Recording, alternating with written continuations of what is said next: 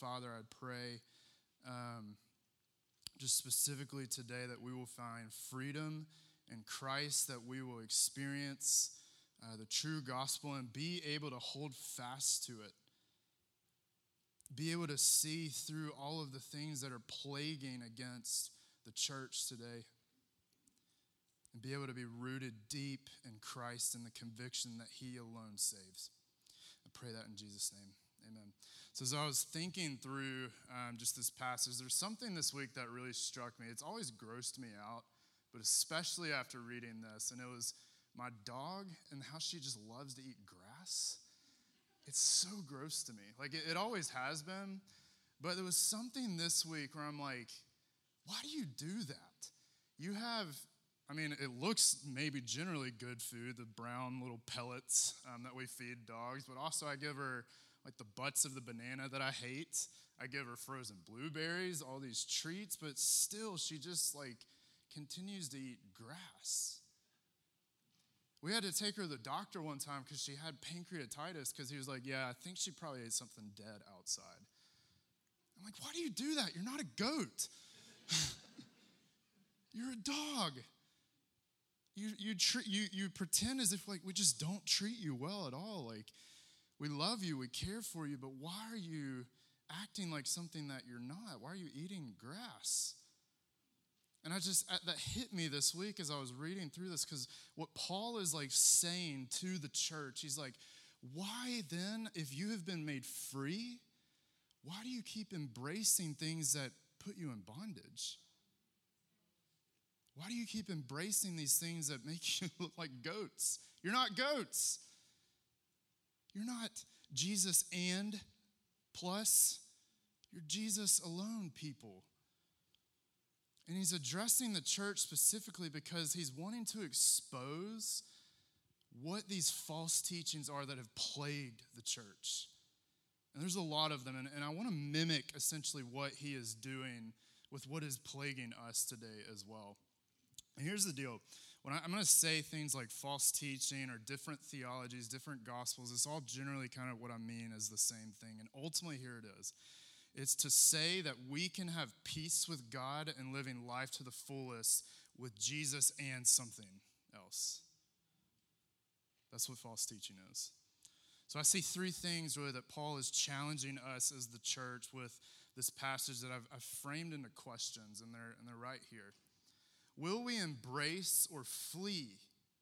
Will we embrace or will we flee from bad theology? Will we stand firm in Jesus or will we fall in the wind? And lastly, will we live as if Jesus rules in eternity is real? So, this first question will we embrace or flee from bad theology? Um, this connecting word that he gives there, therefore. What he's, he's saying is he's connecting these last five verses where he's talked about you are full in Christ. You don't lack anything. Don't give in to this mess. Don't let it hold you captive. Don't look exactly like the world. And here's specifically the context of what the, this church was going through a long time ago. There were three things really that were plaguing the church. One was legalism, okay? So when he talks about how in uh, verse 16, he's like, don't, don't let anyone pass judgment on you in questions of food or drink with regard to a festival, new moon, Sabbath. What, what he's saying there specifically is that these things, they're just shadows. They're just shadows that we're pointing to someone else. Matthew 15, 16 through 20. Do you, so this is Jesus talking. He says, Do you still lack understanding? He asked. Don't you realize that whatever goes into the mouth and passes into the stomach is eliminated? But what comes out of the mouth comes from the heart, and that's what defiles a person. So he's saying here, like, you've got it all wrong. You're, you're treating all of these, like, created things, you're putting them in a place that doesn't belong there. These are good things that God has given you. Those aren't the things that defile you. No, it's all this mess in here that defiles you. It's all these things within your heart. He's like, you're trying to, to fix this external without looking inwardly. He also talks about this thing called the Sabbath, and basically the whole idea of the Sabbath from the very beginning of time was this idea that we need rest. We aren't robots. we can't work all the time. We need to just breathe and rest and remember that our identity is not in what we do, but who we are. And they and all of the, the teachers of the law back in the day, they had made all of these rules that were fencing and saying, like, you have to do all these things to be able to do Sabbath. Well, I'm like, wait a minute, I thought I was just supposed to rest from those things. And Jesus is saying again, you have this wrong. Mark 2, 27 through 28. He said to him, The Sabbath was made for man, not man for Sabbath. So the Son of Man is Lord even over the Sabbath. Guys, that was about me, Jesus is saying. The Sabbath was about me. You've missed this. You're imposing p- things on people that they can't hold. There, there's a yoke that they have now that they can't even carry. So legalism had plagued the church. The other thing was polytheism. So there were it was Jesus plus all of these other gods, right? Was, Jesus was just generally kind of another god that people were worshiping. That's why when he's talking about worship of, of angels, we were putting Jesus in this kind of same category as just another spiritual being that, that we were to worship. He's like, no. No, Jesus is above all of those things. And the last one is, is asceticism. And basically, what that means is just abstaining really from everything. Separate from the world. The material is bad. All created things are bad. And Paul is just shredding these in verse 23. He says, Such regulations, they indeed have an appearance of wisdom with their self imposed worship, their false humility, their harsh treatment of the body, but they lack any value in restraining sensual indulgence. They actually don't do anything to fix what's really wrong with you. And one illustration I was just thinking through um, as, as, I grew up, and I feel like maybe a lot of us did, um, is really well meaning people. Get me wrong, I think they love Jesus. But it was this culture of like purity, this purity culture that was created, where the whole idea behind it was like, you know, if we just abstain, if we give you like these rules, if we if you do these things, these like 10 steps to living sexually pure, or if you're a husband, five steps to being a better husband. There were just all of these things that were like given to us. But here's the thing they actually ended up being more damning than life changing. They didn't change the, the sexual avalanche that is in our world and within the people of God. I think it came out of a good place, but but really what Jesus is saying is no, there is evil within your heart that needs to be dealt with. And I kid you not, like I would hear this, like holding hands leads to, you know, fill in the blank.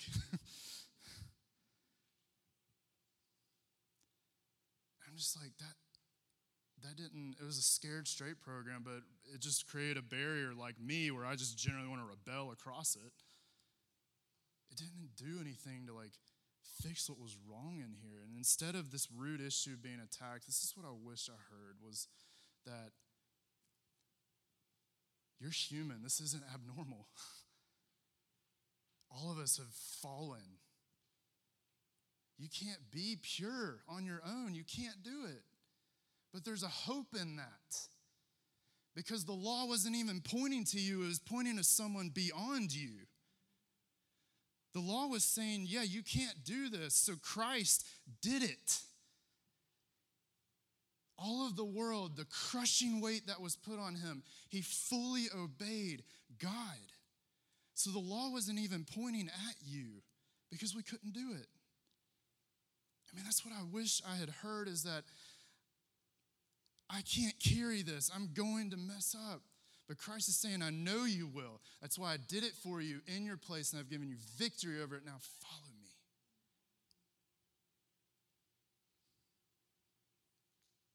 Bad theology hurts people.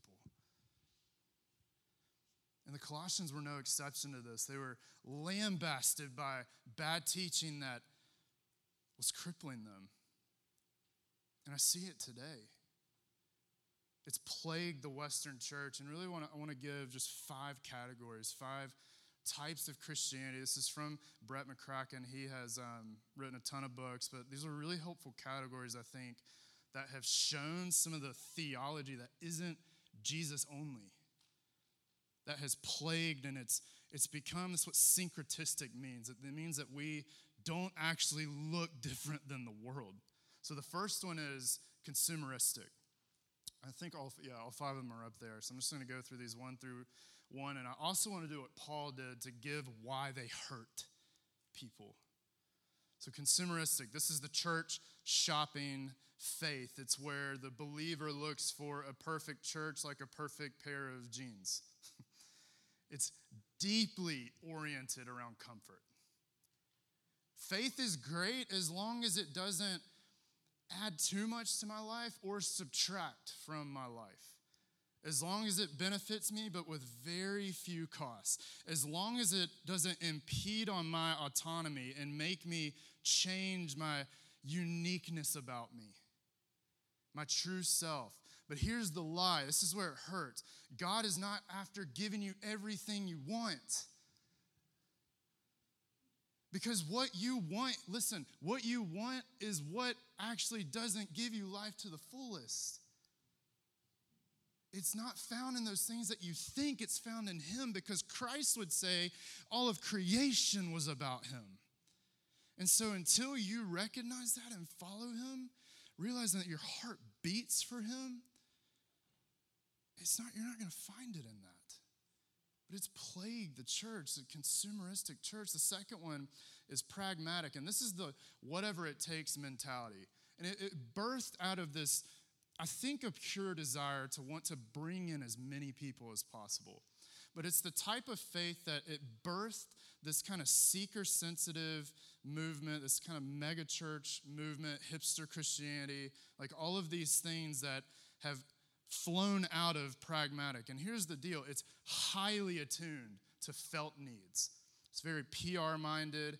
Um, it's got it's outward oriented. Do whatever it takes to fill the pews. Generally hyper positive um, teachings. So this is not a generally hyper positive teaching that you're getting today. Um, it theirs is non-controversial. Mine's going to be very controversial. Um, it's self-empowering. Yeah, you are made in the image of God, but this isn't about you. Like so, this is just this is no different really than like an Amway conference or a motivational speaker, whatever it takes. And if an issue comes up that forces us to compromise, then we need to rethink Scripture. This hurts because it creates this lie that you are the center. You aren't. The third one, it's going to be a lot of fun. The third one's political.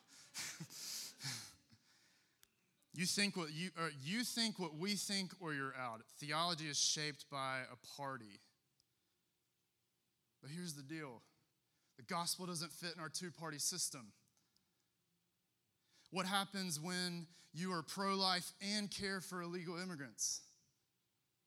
What happens when you ride the capitalist train to make a ton of money and then you give it all away to be called a socialist?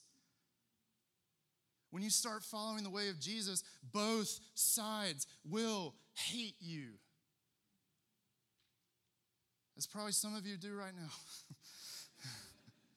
Where this hurts is it creates this belief that one side is right, that we're enemies, it's us versus them. When Paul said, No, our war is not with flesh and blood, but with the rulers and the powers that are behind these things.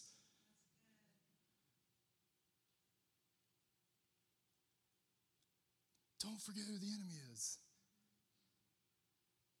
This fourth one is emotionalistic, and this one's really dangerous because here's the deal Okay, emotionalistic kind of Christianity is very much prioritized around experience with God.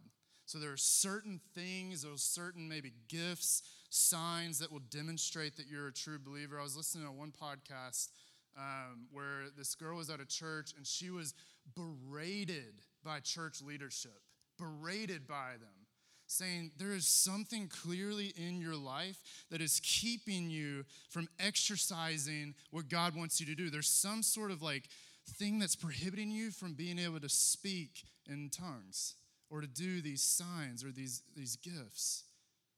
She was confronted and um, abused by them. There's another girl, she's talking about how she was a part of this counseling ministry um, in a church where two very unqualified people made her say all of her past trauma to them. And say, when you do that, God will now open this door for you to be able to go through, but you have to confide and tell us everything that you've ever done. So hurtful. And this is really where we get this idea of prosperity gospel, where there's some sort of sin in your life that's causing your suffering. If you sow a seed of faith, money, then you'll be successful. If I prayed in faith, my body would be healed, or my son would be spared, or my marriage would be restored, I would have had a better outcome. And listen, God wants you to pray. Matthew 7, it talks about this persistent asking and knocking, begging God to move, begging God to work. But what happens if I pray and I'm not healed? What happens if suffering actually comes full force at me? There's a biblical example that I want us to explore. It's in Acts 12, where it's talking about, so that the context here is, is Peter, James, and John. They were the inner circle of Jesus, and James ends up getting killed. So, about that time, Herod the king laid violent hands on some who belonged to the church, and he killed James, the brother of John, with the sword. It goes on to say that Peter then was rescued that very night that Herod killed James. And so the question is, is why did James die and not Peter? Did God love Peter more?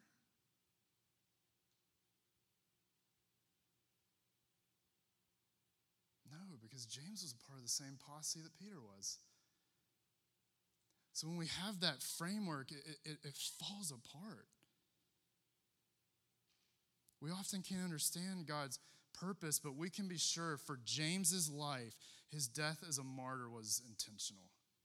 Living or dying, being spared, being tortured, being delivered, whatever it is, it's not an indicator that you're more worthy or less worthy.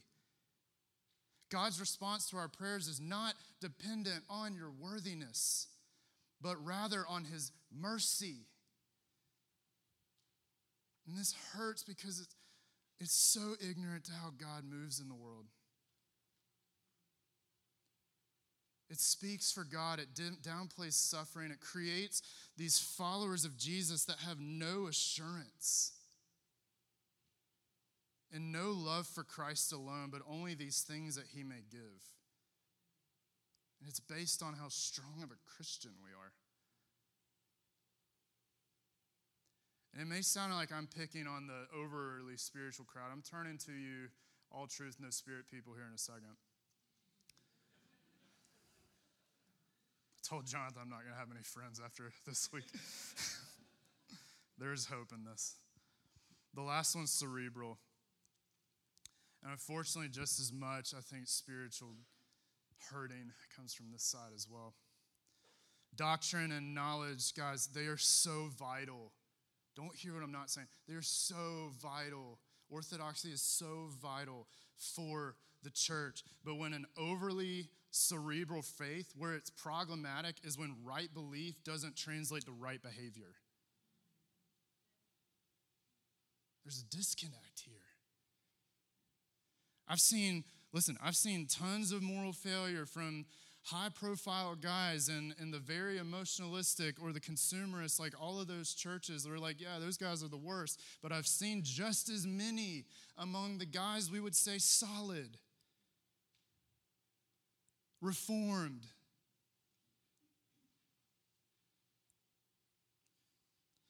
Just because you belong to a theological camp, it doesn't make you impervious to sin and impervious to hurting people with the Bible.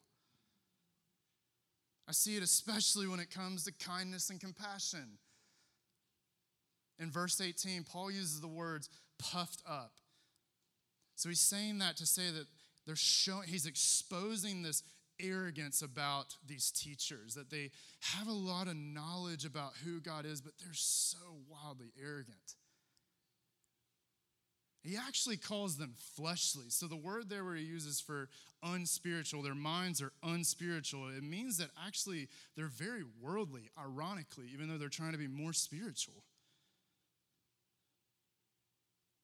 He's saying that they have a complete disconnect. Like this is severed between what has been taught up here and the, the very lofty things about the knowledge of God, but there is no connection with their heart and love for others.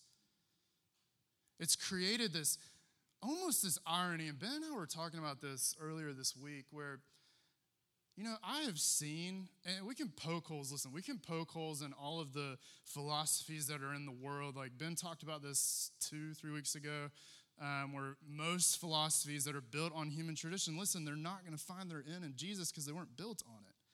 But I will say this why is it that people that have no allegiance to God are generally more compassionate?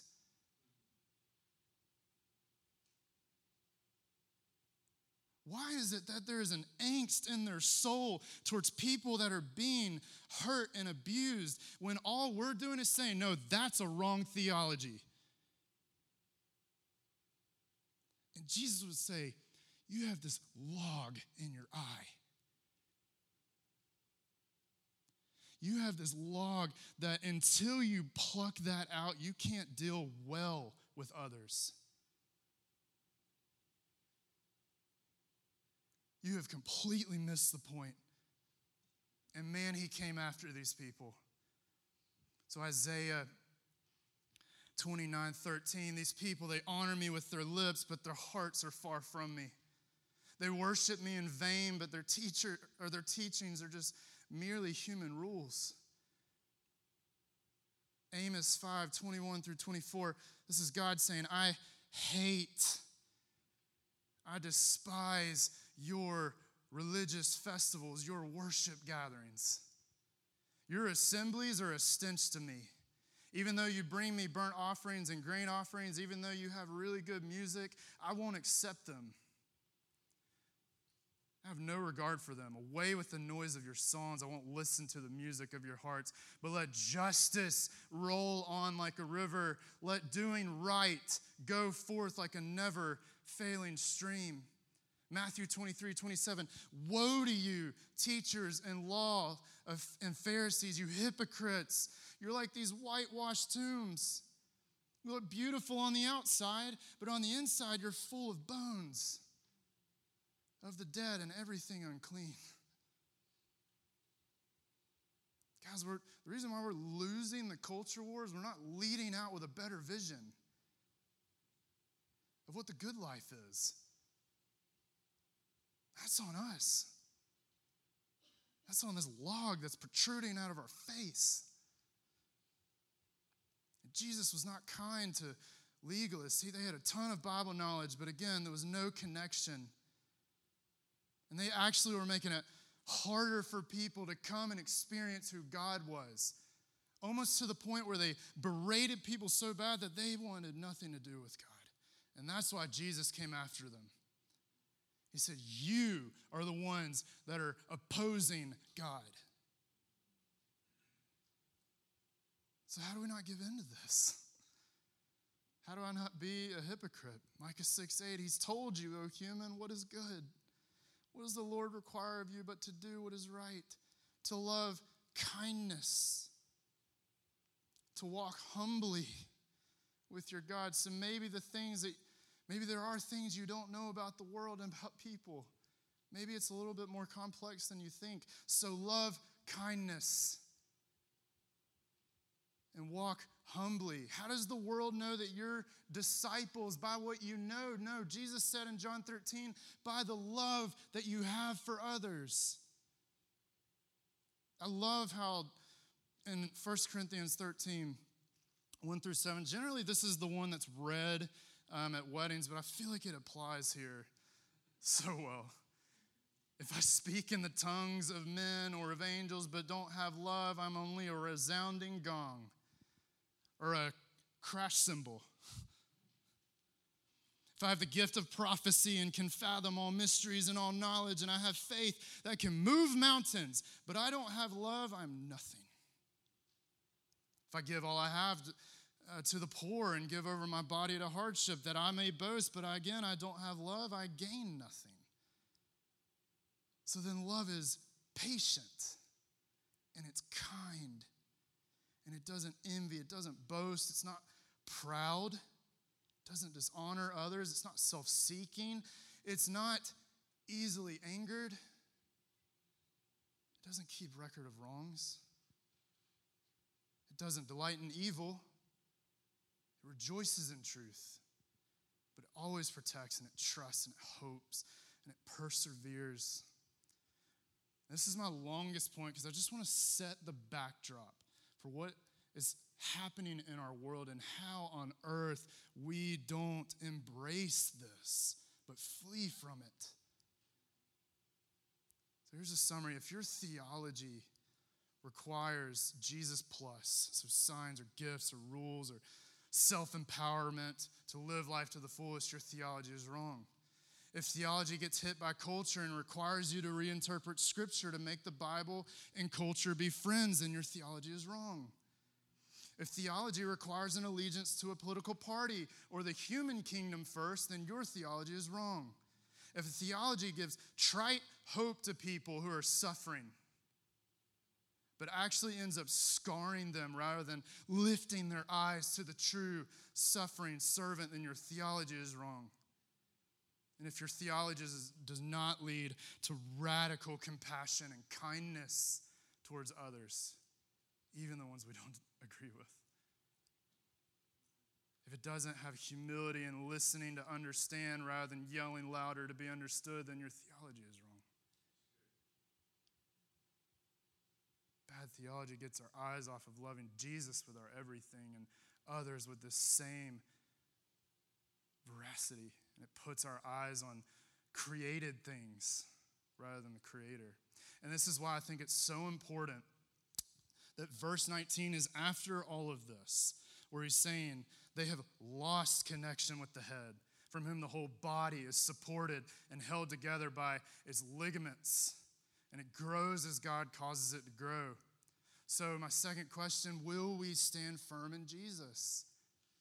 Or will we fall in the wind?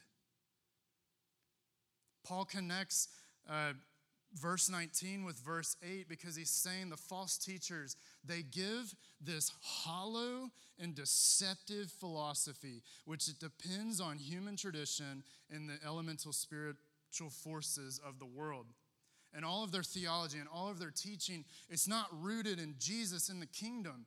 He would say in 1 corinthians 12 that it's, it's like this it's like the body of Christ. He, he, gives it as, a, as an illustration of the body because he's saying if we're not connected to the head, which is Christ, then we're not going to grow. He would get, Jesus would give a similar illustration in John 15. You've already been clean because of the word I've spoken to you. Now remain in me and I in you. Just as a branch is unable to produce fruit by itself unless it remains in the vine, neither can you unless you remain in me. I am the vine, you are the branches. The one who remains in me and I in him produces much fruit because you can do nothing without me. If anyone does not remain in me, he's thrown aside like a branch and he withers. And follow this phrase because I'm going to connect it with another passage. They gather them and they are thrown into the fire and they're burned. But my Father is glorified by this, that you produce fruits that prove to be my disciples. So that phrase there, he connects it back to Matthew 7. In Matthew 7, he said, Be on guard. He's talking about false teachers, false disciples here, where he says, Be on guard against false prophets who come to you in sheep's clothing, but inwardly they're wolves. You'll recognize them, what? By their fruit. Are grapes gathered from thorn bushes or figs from thistles? No, in the same way, every good tree produces good fruit. Bad trees produce bad fruit. It's just how it works. But every tree that doesn't produce good fruit is cut down, thrown into the fire, and you'll recognize them by their fruit. And this is very scary what he says next because he's wanting to not just talk about the teaching, the teachers, but that the teaching that disciples have embodied. And in verse 21, he would say, Not everyone who says to me, Lord, Lord, will enter the kingdom of heaven, but only the one who does the will of my Father. On that day, many will say to me, Lord, didn't we prophesy in your name, drive out demons, do miracles? Didn't we go to church? Didn't we go to small group? I shared the gospel once. I gave money to the tithe. But then he'll say, I never knew you. Depart from me. And I just, I want to lovingly press on you a little bit because the people described here, they look like Christians. They did Jesus things. But here's the difference this was not connected to this. You knew a lot of things about God and did some things with God's name, but you didn't give yourself to Jesus. There was something or some things in your life that ultimately that was your savior. That was your greatest treasure. That thing and Jesus is what gives me life to the fullest.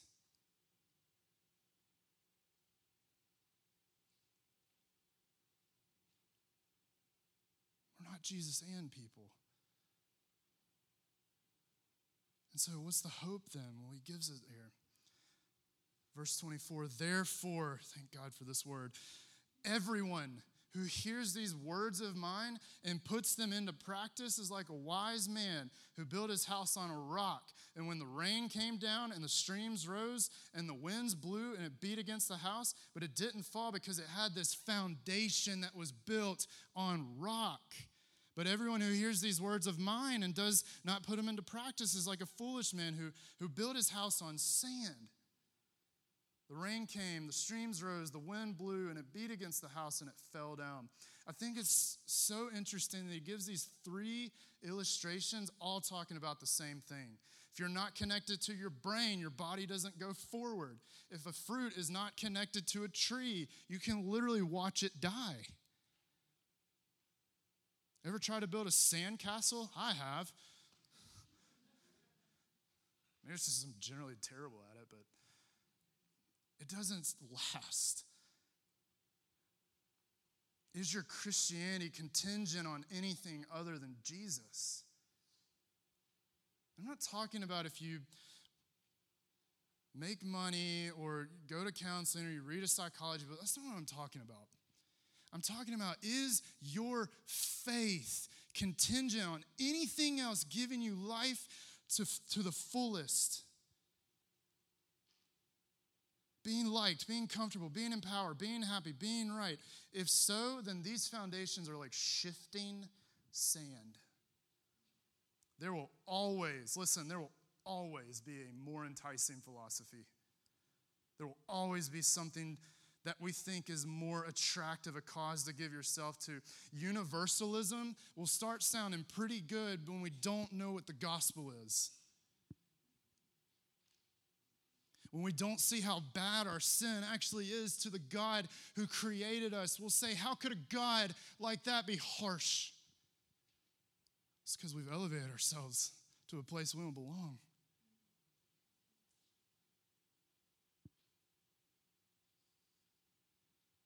Jesus said, No, I came to do what you couldn't do because your sin was an affront to me. And so a God of, of harshness becomes one of mercy. There will always be cultural pressure to turn away. And Jesus promised this the world will hate you. It will because of me. If, your if your Christianity is Jesus plus anything, you're not connected to the head. You aren't abiding in the vine.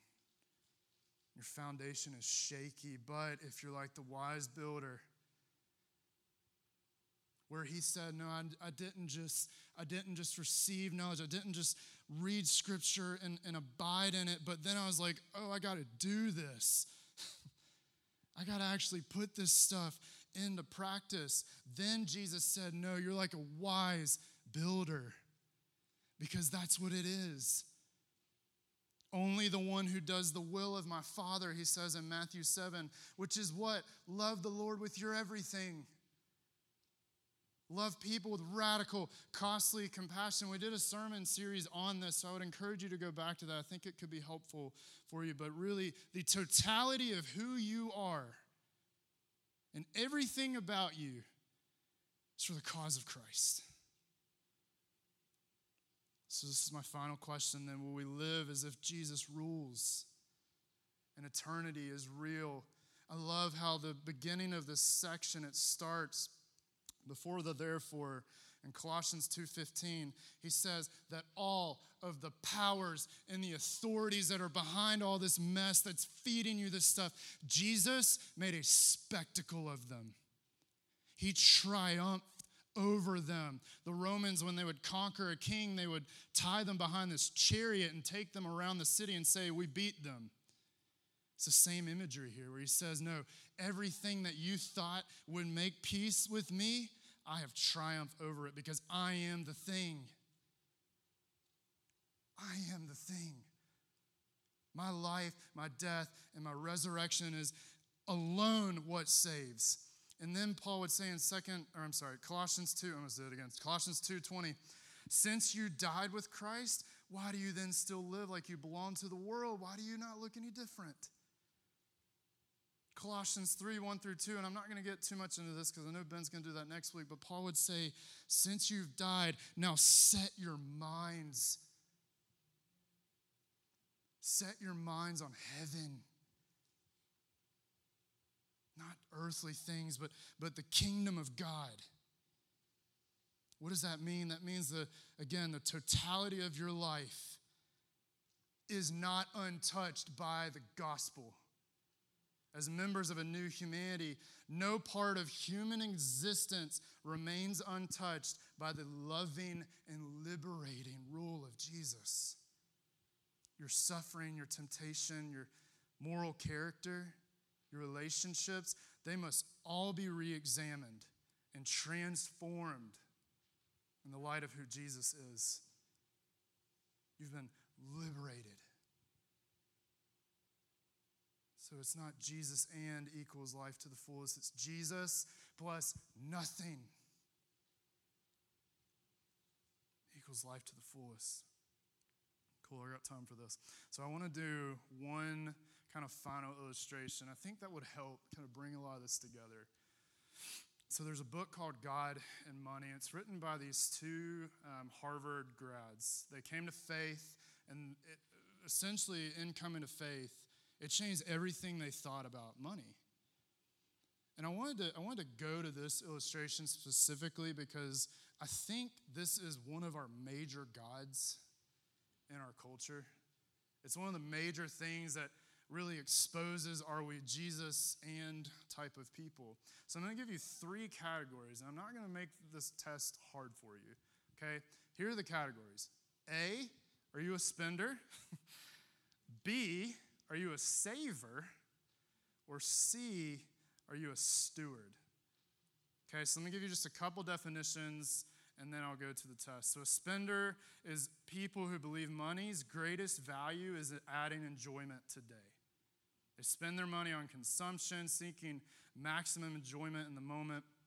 They may have some if they're responsible, but money is primarily about adding pleasure in the moment. So they maximize value today. Savers the opposite.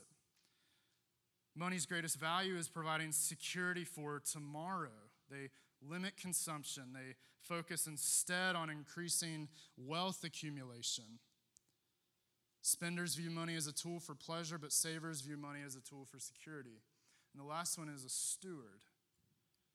These people see money as a, as a gift, a temporary gift, that can be used for the purposes of God. Money does provide their needs, they have some fun with it, they save for the future, but they intentionally limit both of those so they can bless people. Okay? So here's the test. Question one Which of these excites you more?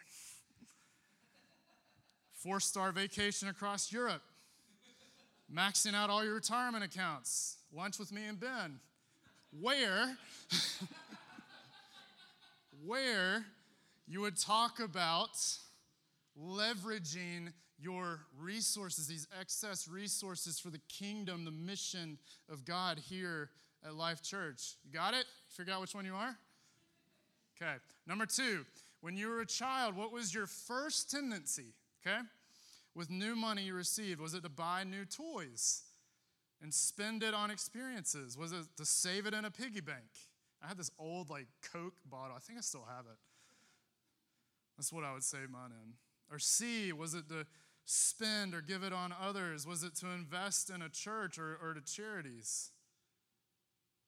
Okay, next question. Success, it looks like this experiencing great food and great travel, living comfortably, driving a good car. B, is it retiring at 50 or 25, as a lot of you believe that you can do? C, is it extending payoff of your mortgage? Actually making your mortgage go longer and foregoing some luxury so that you can sponsor a missionary family. Next question Your annual bonus is twice as much as you thought it would be. What's your first thought? I'm heading out shopping, vacation. Or I'm not extending, I'm making my mortgage shorter. I'm going to put it right to the mortgage. Or your response is, Thank God for this provision. I can't wait to give a chunk of this away. to steward. Last three questions. The spending in my life is effortless. I love it. It's bothersome. I wish I could spend less. Or it's controlled. I feel good about the way that it's managed. The saving in my life is bothersome. it's an inconvenience that gets in the way of having fun. Or it's effortless. I love building wealth. Or it's purposeful. I have healthy reasonable goals toward which I'm carefully working, and beyond that, I plan to give excess away. The giving in my life is A, it's obligatory, or B, it's formulaic, or C, it's joyfully overflowing. I think what Paul is saying here is that you you are not marked by the things of the world anymore. That means that's, there's a freedom in. That means everything that you are and everything that you do, you're not going to do this perfectly. We're hidden in Christ. But there is just this angst to, like, you know, I'm not here that long. The days are evil. I want to leverage my entire life my talents, my treasures, my temple, all of it for the kingdom of God. And you've been set free to do that. Paul is saying you're not Jesus and people. All this stuff is temporary, so don't live like the world. Put your eyes on the kingdom. Don't buy this health, wealth, no suffering, prosperity gospel. They're vain. You don't need signs or gifts to prove that you're Christ. Christ doesn't fit in your political party. He's asking, Are you a part of his kingdom? You will suffer. That doesn't mean Christ has abandoned you or you don't have enough faith. And lastly, in all of your knowledge about God, it must produce love for God and for people. So be free to live radically and generously, compassionately for the cause of Christ, because the true gospel is worth it. because a world that has no idea what it is is so desperate to know how they can finally ex- experience and enjoy life in Jesus.